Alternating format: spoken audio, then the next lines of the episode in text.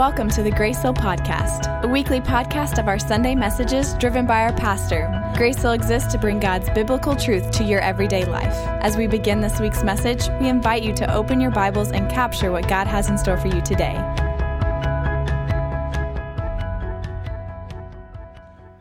If you would turn with me in your Bibles to Luke 15. As you're turning there today, we are going to talk on a topic that I could probably talk about every week. Every pastor has one or two of those themes that they could talk about over and over and over, and it would be super fresh in their hearts. And this is one of those topics today that we're going to talk about. Is something that is incredibly personal to me.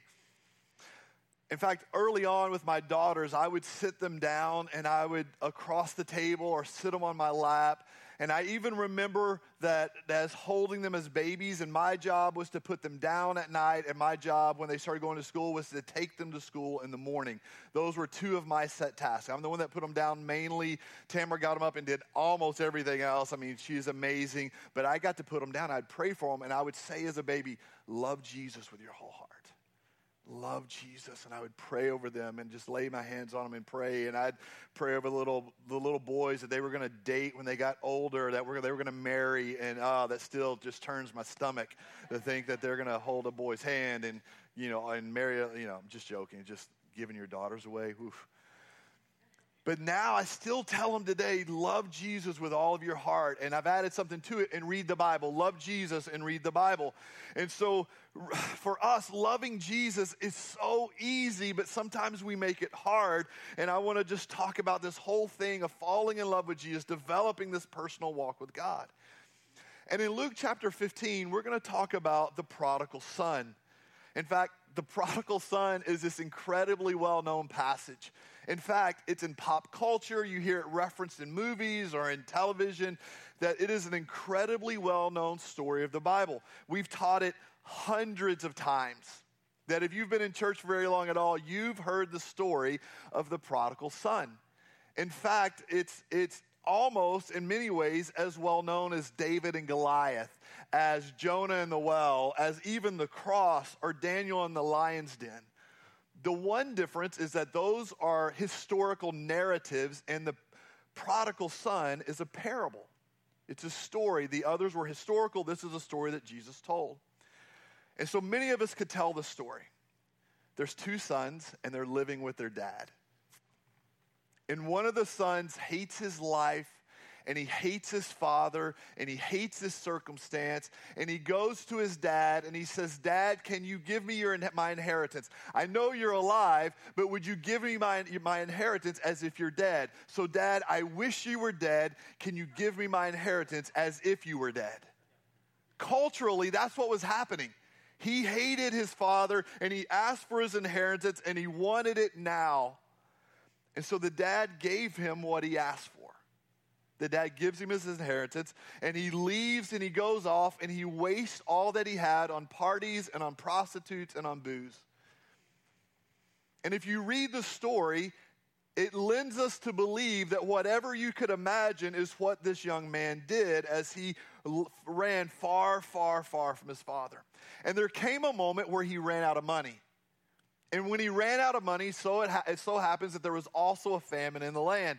And it became so bad that he ends up working for a farmer feeding pigs. Now, culturally, they weren't even supposed to be around pigs, much less working with pigs and feeding pigs. But you know what happens is that sin takes you places that you never intended to go and you never wanted to go because it's never just that action. It always begins to compound when you chase the things of the world. And it becomes so bad and he becomes so hungry that he begins to crave the food that he was feeding to the pigs. Now, I don't know about you, but I've been to a pig farm. Have you ever been around pigs? Man, it is disgusting. The way they smell and the sounds they make and the things they do and how they roll around and things. I mean, the stench in the air is terrible. And he is so hungry and so desperate that he begins to long for the food that he would throw in the trough or throw in the pen that these pigs were eating. I mean, you've got to be desperate to be in that situation. and he wakes up one morning and he realizes, my dad's servants live better than I live. My dad's servants live better than me. I'm going to go home and I'm going to ask my dad, will he let me be a servant? And he begins to go home and he starts heading to the house. And the image is this that we get in the story is that the father is sitting on the porch and he's longing to see his son. It's not that he's going, it's not that he's forgotten and he's off doing his own thing and oh, his son wanders up to the house. Oh, it's good to see you. No, no, no. The image that we get is of the, is of the father sitting on the porch longing for his son to come home. He's looking over the horizon, he's looking down the road, and he sees his son come and he runs out and he embraces him. It is this joyous moment for a father as he grabs his son and he brings him close. And as they end their embrace and the father takes him by the shoulders to lean back and look at his son, the son goes, Dad, can I, can I just be a servant in your house? I know I've blown it. Can I just be a servant? And his dad says, Nonsense and he puts a ring on his finger and a robe over his shoulders. And he looks at his servants and says, Prepare the fatted calf. We are throwing a party today because my son was lost, but now he's found. It's this incredible image of, of God's love. In fact, wrapped up in this passage are all kinds of theological truths wrapped up in this passage are all kinds of truths about the character and the nature of God. But today, I want us to focus on the second half of this passage. So, today, if you have your Bibles open, look at verse 25 and let's read some of this together. Beginning in verse 25, it says this Meanwhile, the elder son was in the field. And when he came near the house, he heard music and he heard dancing. So he called, again, the older brother called one of the servants and asked him what was going on. The servant said, Your brother has come, and your father has killed the fattened calf. He has, has him back safe and sound. The older brother became angry. If you have your Bibles, underline that passage. Something that we don't really talk about that much, but it's something that's really important here. The older brother became angry and refused to go in. So his father went out and pleaded with him. But he answers his father, Look, all these years I've been slaving for you and never disobeyed your orders, yet you never gave me even a goat so I could celebrate with my friends. But when this son of yours who has squandered your property with prostitutes and who's come home, you kill the fattened calf for him. The dad goes on and replies, My son, you were always with me and everything I have is yours. But we had to celebrate and be glad because your bro- this brother of yours was dead and is alive. He's lost and now he's found. And so often in this passage, we focus on the brother coming home. We focus on the father accepting him. We focus on forgiveness and on grace and God's love and a father's love, and rightfully so. Those are all true. They're all incredible. They are all massive theological truths for us to understand that we, we can go away and God pursues and He waits, and when we come home, He embraces us. Those are all true. But today, I want us to focus on um, verse 31. When the father replies to the eldest son, he's saying, You were always with me, and everything I had was always yours. So I want you to walk with me for just a moment. The elder brother is angry. He saw the other, younger brother walk away. He saw him bring shame upon the family. He saw him waste, waste his father's inheritance, and he probably had some, some uh, emotion of, hey, now my inheritance is at risk. That the ability not only for my inheritance to be is now half or whatever percentage that would be, but also now there is potential for loss and less ability to compound my inheritance. So my so he thinks we brought shame, you hurt my father, you damaged our family, and you probably damaged my financial future as well. And so he's angry. He's angry. He's not happy at all. So he sees him go away. He saw all of that and he said, Hey, I've never done that to you, Dad. The older brother is again mad. He said he did all this stuff and yet you threw a party for him. And here's where the truth comes out. Here's where the truth comes out. He says, And you never threw me a party. I want you to capture this just for a moment. That statement is huge. I never got a party. I never got what I wanted. Dad, I've been slaving, not serving with you, not loving. I've been slaving for you, and I never got a party. Doesn't that sound selfish to you? But in the, in the older brother's mind, he's thinking, I am so justified here. I deserve, I deserve, I deserve, and yet you never threw me a party. Can't you just hear the, Wah? just a little whine coming out? Get him some cheese with that whine. And the dad says this, but everything I've had all along has been yours. You could have had it at any moment. I would have gladly given it to you at any moment. And so, what the dad is really saying, I want you to capture this. This is where we're going. He said, You had the chance to be intimate and personal and close with me this whole time.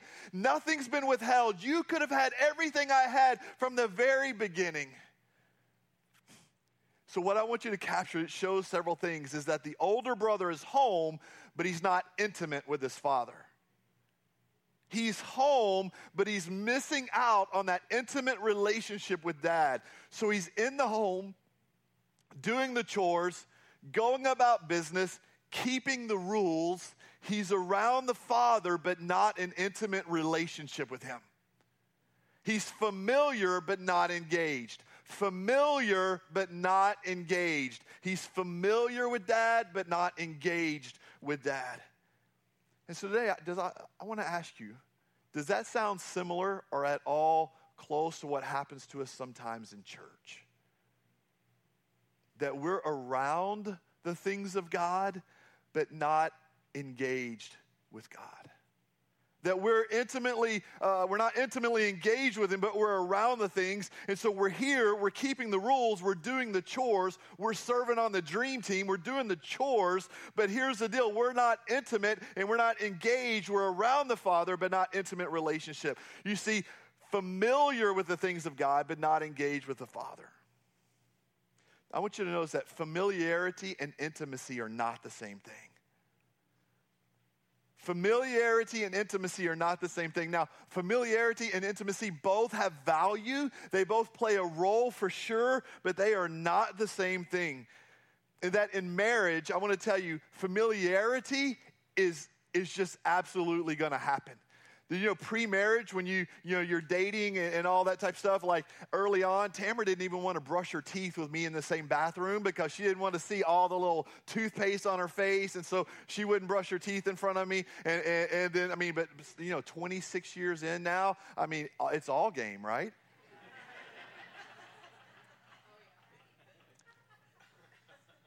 She seen me sick. She, okay, so here I, I, had back surgery at Christmas, and for eight weeks, I couldn't even put on my own shoes. She's putting my socks on. I mean, have you seen my toes? I mean, it's like corn chips from all the years of athletics. They're all, I mean, she, so it's like I, we've seen it all. I've seen her legs not shaved. Familiar. Someone's in the back row going, Thanks, Dan. Familiarity is going to happen, intimacy has to be worked for. Familiarity happens just by, by time, but intimacy is something that is pursued. Intimacy is something that we deliberately seek out, that is opened up to and then responded to. Familiarity brings a degree of ease and comfort, but intimately, uh, intimacy searches for deep understanding and for personal appreciation. And so, in our walk with God, that we can be in the church and it develops a degree of familiarity in our heart and it causes us to be at ease in the church. But God never called us to be familiar, He calls us to be intimate with Him. He never calls us just to be comfortable in our chair and comfortable in our seat. He calls us to be intimate with Him to where we are calling out, saying, God, whatever you want, I'll give it to you. Whatever you want me to say, I'll say. Wherever you want me to go, I'll go. God, I will follow you. And God, here's the greatest fears I have. God, what are the greatest truths you want to tell me? Intimacy over familiarity. Love Jesus. Love is more than, hey, I love my dog and I've got a great dog. No, no, no. I love my wife. And I'm committed to her and I've sought her out. That God never calls us to familiar, familiarity, but to intimacy. God is calling us to a deep understanding of who He is and a deep appreciation and gratitude for what He has done and what His nature is for us to experience all that He has for us. Do not settle. The oldest son was missing some things in this story.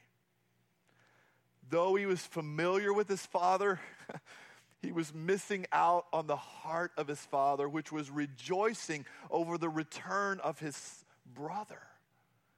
He should have been rejoicing at what his father rejoiced over and though he was around his father, he was missing the blessings of his father, of celebrating with him and having a time with him. He was missing the joy of being his father's son who was willing to give him everything. He was around him and he was familiar with him, but he wasn't close and personal with him. Guys, today I want to tell you let's never settle for being familiar with God. Let's never settle for being familiar with God that we push in, we lean in for intimacy. We embrace closeness with God. And so today, I want us to enjoy the, clo- the, the, the benefits of being close to God, His empowerment, the infilling of His Holy Spirit in our life that empowers us for life and for ministry and for purity and for holiness, that we enjoy the, the, the benefits of intimacy with joy of the Lord man, I want to have joy. I don't want to just survive, I want to have joy. The intimacy of the Father to where we realize what we've been forgiven of. And we're able to walk through life not holding grudges with others. How many of you in here have ever held a grudge? Man, I grew up the king of grudge holding. Man, I could hold a grudge and we, I mean, I could bring it up later. I mean, I was the king of grudge holding. But as you walk in intimacy with God, you understand from what we've been forgiven. And suddenly, the ability to hold a grudge, it either takes you further away from God or closer to Him in that sense of intimacy. We enjoy the benefits of His strength because God intended our lives with Him to be intimate. Don't ever settle for familiar. And why would we? Why would we settle for familiar when we can enjoy intimacy and all the blessings of walking closely with God? But how do we do that? How do we experience intimacy? If you want to take notes, they'll be on the screen today, but there's just four things I want us to walk through over the next few moments. First thing, we begin to walk in intimacy when we know that our Father loves you no matter who you are that we're loved. The younger son was willing to be a servant, but the dad brings him back and he puts a ring on his finger. He puts a robe on his back. He threw a celebration. The father loved the, the, the prodigal son regardless. And then I love that he loves the elder son, even though the elder son pouted. He was close, but he was distant in his emotion, close in proximity. He was angry, yet the father loved him. He's saying, Everything that I have, I've wanted to give you all along. And so maybe today you need to know that God loves you regardless. You need to know that God loves you regardless, even if you consider yourselves a sinner. You say, I've done too much. Have you ever felt that way? That I've done too much. This could never be forgiven. That there are people that still live with condemnation of their past, even though God has forgiven them. And here's what the scripture says in Isaiah 118. He says, Come now, let us reason together. Though our sins are like scarlet, they shall be white as snow. Though they're red as crimson, they will be white as wool. I want you to know that once you come into relationship with Jesus, you are cleansed you are forgiven. You are whole. Everything that was, that was destroyed with the enemy, you now have restored emotionally, spiritually, in every way. There is restoration in Jesus, and the past is gone. Everybody say, gone. Your past is gone. Now, conviction is different than condemnation. Once you've been forgiven, you don't have to live in condemnation anymore. So you need to know that even if you consider yourself a sinner, God loves you. Once Jesus has forgiven you, you are new. Draw close. That God loves you even if you consider yourself unworthy. Maybe today in this room you've experienced abuse as a child or in a relationship at some point, and that there were words spoken over you that have damaged you emotionally. And has damaged your self worth. And I want you to know that God wants to heal those hurts, calm those fears, restore those emotions. Why? Because He loves you. Because He loves you so much. That you may not feel like you've lived up your, to your potential, that life isn't going how you thought it would, that you feel unworthy, but God loves you. Do you know that God knew your limitations before He sovereignly called you to follow Him? That God knew your shortcomings before He ever convicted your heart to pursue Him. That God knew the areas of your life where you were weak and you were strong, and yet He called you anyway. Why? Because He loves you. He loves you. He loves you. And we can walk in intimacy, and we need to understand that the Father loves us no matter what that He loves us even if we feel like our sins can never be forgiven or forgotten, that I can't get past my past. It says this in Micah 7 19. This is a great verse. That He'll have compassion on us. He'll subdue our iniquities. He will cast all of our sins into the depths of the sea. Your past is just that it's your past.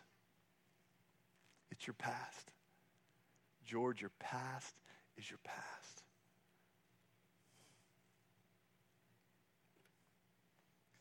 The next thing we need to understand is this that we'll grow in intimacy with God when knowing that we don't have to do anything to win his love. So, what did the younger son do? He went off and he wasted his inheritance. And you know what the dad said? Son, I'll love you when you pay me back. No, no, no. He embraced him and he said, You're my son. And you know what he said to the elder son? He goes, Son, when you grow up and you quit pouting, I'll love you then. You just quit that pouting, boy, get that lip up, move on, and I'll love you at that point. No, no, no, no. He said, Son, everything I have is yours all along. Son, I love you. That both of his children, he loved them, and that there's nothing that they could have done to win their father's love. This isn't a, a, a you scratch my back, I scratch your back type of situation with God. God's love for us is never ending. It is pursuing you and chasing you and loving you and drawing you close. For God, is not about keeping score. It's not about if you impress me enough that salvation is a gift that you cannot earn, it's a gift that's given. Now, discipleship is tough, but you can never have God love you any more, and you can never have God love you any less. God loves you with all of Him, loving all of you, desiring to move you forward in a relationship with Him to reach your destiny for which He created you. Does that make sense today? That God, you can't make him love you more and you can't make him love you less. He already did it all on the cross. Romans 5 8 says this, but God demonstrates his own love for us, that while we were yet sinners, Christ died for us. So he loved you already. Then he showed it by bearing the wrath of our sin on the cross. Now, this isn't really the warm, fuzzy thing right here, Matt. This isn't where, like, hey, we were headed for hell and we deserved wrath and we were going to be punished. Doesn't that make you feel warm and fuzzy? No.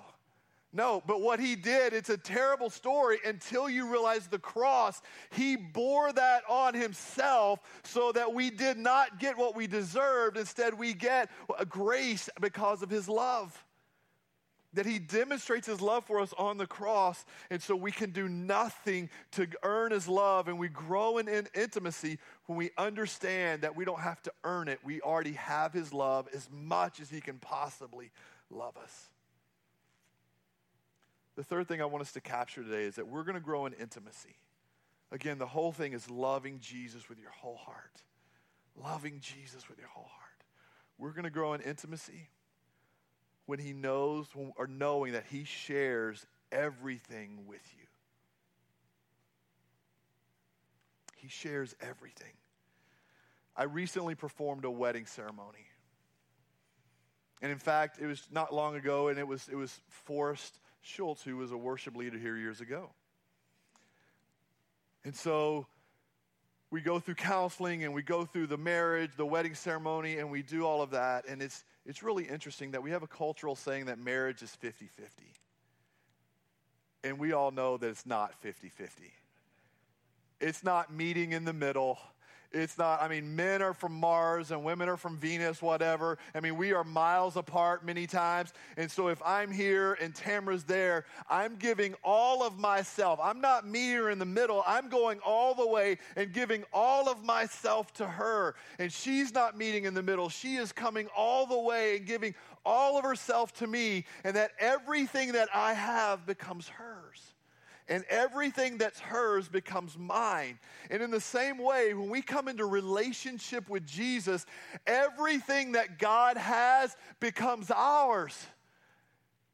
And everything that I have, sin and shame and anger and insecurity and bitterness and grudges, all of those things that we give to Him and in place, we get joy and peace and patience and kindness and gentleness and self control, which says there's not laws against those things, because why should there be? Because those are noble things. That we get those things, and in this divine trade of God giving us, sharing with us everything He is and everything He has, we win. We win we win in this trade, that He shares with us everything. And because He shares, I can grow in intimacy because I can trust Him and receive the joy and the blessing of serving Him. 1 Corinthians 2 says this But God has revealed it to us by His Spirit. The Spirit searches all things, even the deep things of God. That God has, doesn't have secrets. He's going to reveal His love and reveal His power and reveal His grace to us on a daily basis. Uh, then it says this in 1 Corinthians 4.11. It says, So then, men ought to regard us as servants of Christ, as those who entrusted with the secret things of God. So lean into God. He's going to reveal things to you. He's going to share with you. Don't settle for familiarity when we can lean into intimacy. Don't settle for just being around the things of God. Instead, lean into the presence of God because it's so much better. I don't want any I don't want us ever to just say I want to be around and there's something calming about it. No, we jump into the presence of God and the relationship with Jesus Christ. Intimacy with the Father. Don't you think the best friend relationship is so much better when you're intimate, when you're close, when you can tell them whatever and they listen? I think marriage is so much better when you are intimate with one another, that you're so close, you share your secrets and your hurts and your fears and, you, and your joys and your celebrations. It's so much better when you're instead of around, you're close and leaning in to the things of God. I want our relationship to be full of His purity, His freedom, His power, the things of Him. And if we know that God is good, why would we ever settle for familiar?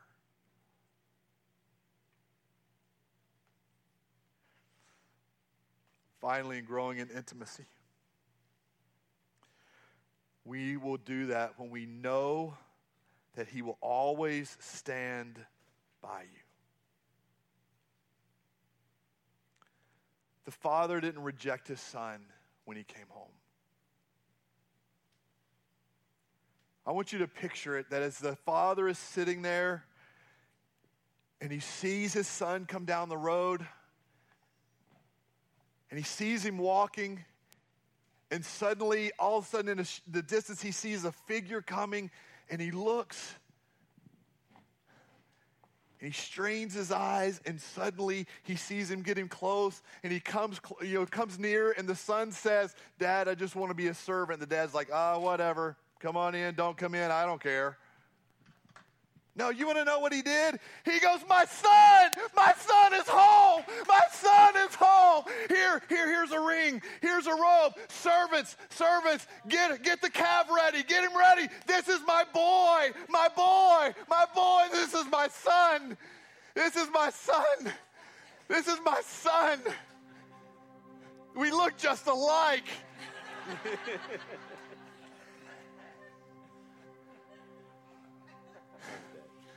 he puts his arm around him and he says, This is my boy.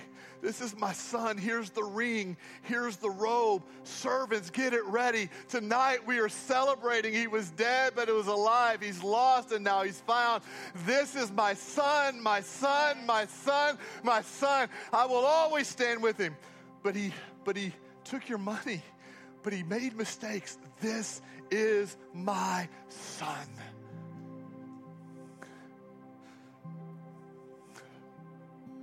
We don't live in fear. We don't live in separation. We don't live with familiarity. We're not called to live in familiarity. We're li- called to live with intimacy with Jesus. Knowing He is going to stand with us, knowing He is going to be there with us, knowing that His call is upon our lives and He has a destiny for us. He stands with us, but I've blown it. So what? Lean into the Father, lean into our relationship with God. Not familiar. Familiar, you know what familiar is? It's a man hug. Yo, what's up? Intimacy is, man, I love you. I love you. This is my son. This is my son. It's two very different things. That will grow in intimacy quit settling for familiar and we lean in knowing that there is a God who loves you regardless. He loves you. He's going to stand by you. He's never going to leave you. He's never going to forsake you. That He is there with you. In fact, Joshua 1 5, it says this that no one will be able to stand up against you all the days of your life. As I was with Moses, I will be with you. I will never leave you or forsake you. How was God with Moses? How was he with Moses? That when he walked up into the mountain, God showed him his presence and he walked down with the Ten Commandments. How was it with Moses that he had a fire to guide them at night and a cloud by day? Well, why is that significant? Not only was it light in the, in the dark of the night, but it was also warmth in the cold of the desert. In the day when it got hot, it was shade to guide them and to protect them. As he was with Moses, so he's with you, Joshua, but with us. Though others will forsake, God never will.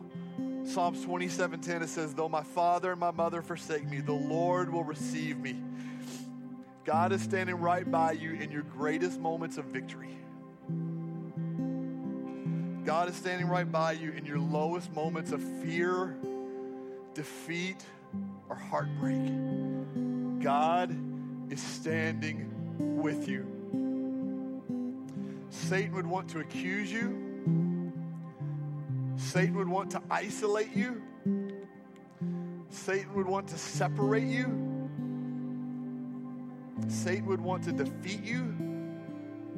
But Jesus has come that we have life and we have life abundantly. That God is standing with you, He's standing for you, He's fighting for your life, He's working in your life, and He's working through your life. He's going to stand with you regardless. That you are not alone. And today we need to go grow in intimacy. We get so distracted and it's easy to pull away. But you know that zebras, that there's no two zebras that have the same stripe pattern. In fact, there is unique a stripe pattern per zebra as a fingerprint or a retinal scan. That no two are the same. And it's particularly unique right in the forehead area between the eyes of the zebra. And so when a baby foal is born, the foal and the mother, they actually leave the herd and go into the wilderness. And they go off by themselves and they hide. And what they do is they spend time staring into the eyes of one another.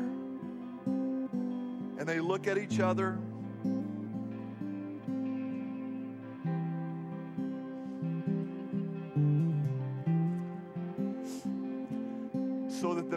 foal becomes incredibly familiar with the pattern on the mom's face right here. And then they stand beside each other, and the foal stares at all the mom's stripes on the side. And it's a time of bonding, it's a time of, of, of developing that relationship between mom and foal. So, what happens is when the foal finally fully recognizes mom and knows every pattern and every stripe on her, only then will they go back to the herd. So that when there's a time and they need protection, the foal knows exactly where to go. When they needs nourishment, the foal knows exactly where, where to go. When it's nervous and needs the comforting, she, the foal knows exactly where to go because it is incredibly familiar and intimate with its mother because they've spent time studying the characteristics of mom. And guys, for us, it's so easy to be distracted. It's so easy to go about life, show up to church, to be just rhythmic instead of intimate. Today, what I believe the Lord is speaking to us, it's time for us to get away, to go off into the wilderness, away from all the distractions of the herd, and bond with God, to become familiar with the characteristics and the nature of God, to know Him so well that when we need provision, we run to God. When we need comfort, we run to God. When we need protection, we run to God. When we're worried, we run to God because we know that He's here and we know that He's ready to embrace us, that He's standing with us, and that we know we know that it's, it's, it's more than just being around, it's being engaged with. And we've known his, his nature to be true.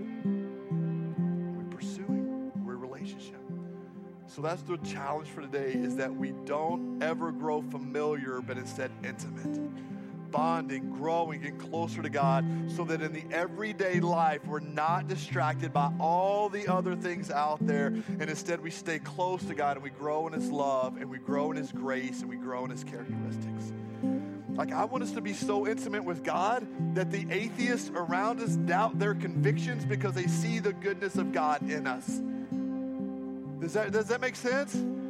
Now, I want us to be intimate and familiar with God, but ultimately that carries over to the world around us that we're not called to live it out here, we're called to live it out there. This is a recharge, a refresh, a whatever. This is a part of the family. This is family gathering. This is bringing new people into the family, and then we live it out, but intimately connected to God. So here's the question today Have we settled for familiar? over leaning into intimacy? Is that a fair question? So I want us to pray together for just a moment. And if across the room, would you just would you just bow your heads with me and close your eyes for just one moment?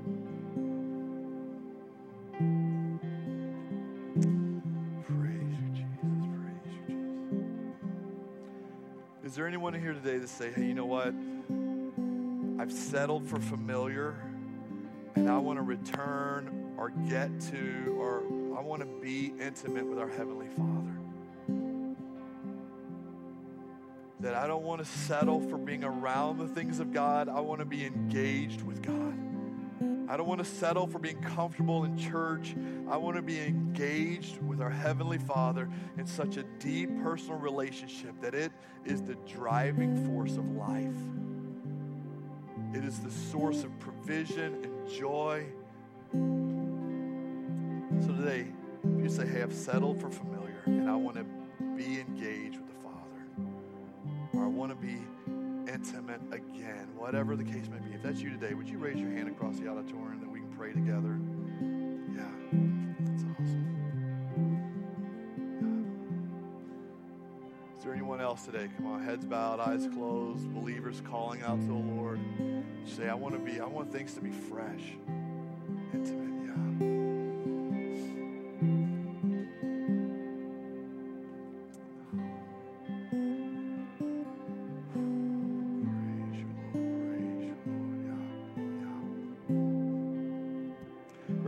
stand with me today?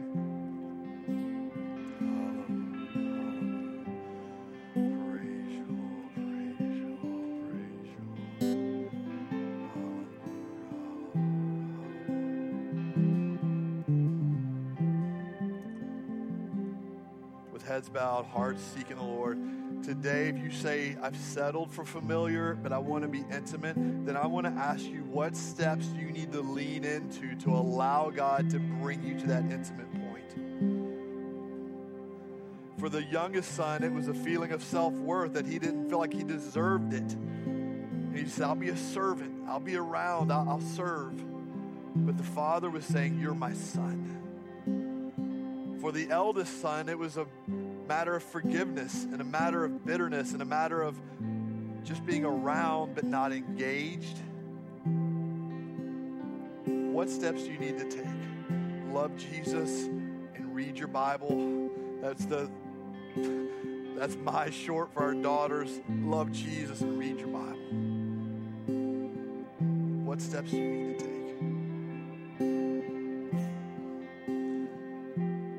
And if you raise your hand today, I'm just going to ask you to put your hand over your heart for just a moment. Or maybe you didn't raise your hand, but you need to put your hand over your heart today. I'm, I'm just going to pray that our hearts would lean into the things of God. Father, I pray today that every man and woman who raised their hands, Lord, would lean into you. They would never settle for familiarity. Instead, they would lean into the things of God. They would lean into relationship with you. They would lean in, Lord God, to your love and your grace. Lord, you love us no matter what, God. That Lord, you are you you're going to stand with us, Lord Jesus. That your love and grace is so absolutely amazing, Father. Even when we feel unworthy, your love is calling us. So I pray, Lord, that we would walk in intimacy and not familiarity. That we would walk, Lord Jesus, leaning into the things of God so that we can experience your power and your peace and your grace and your joy in the name of Jesus. Amen. Let me close with this one last story that I didn't have it in my notes, but I feel like I'm supposed to tell it.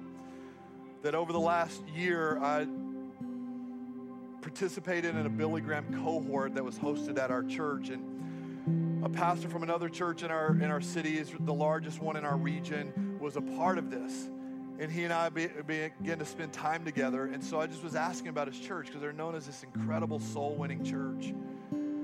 And they had just finished a study on the 6,000 people in their church. And then it was on who was growing spiritually. So we tend to think, you know, those who go through growth track or those who go through starting point or those who are at church every Sunday morning and they have a significant starting point class and a growth track and they have all these things. But they found the only common denominator between people growing spiritually was those that read their Bible every day. And so they are revamping their entire church. Thousands of people, their growth track, they're still going to have it. Their starting point, they're still going to have it. Their classes, they're still going to have it. Sunday morning service, they're still going to have it. But they're revamping everything to get people in those settings to simply start reading their Bible because they said all of our teaching doesn't really matter. It's people reading their Bible is what is those who are growing spiritually. Part of intimacy with the Lord is engaging with Him and the things that will help you know Him better. So, Grace Hill, read your Bibles and lean into the things of God.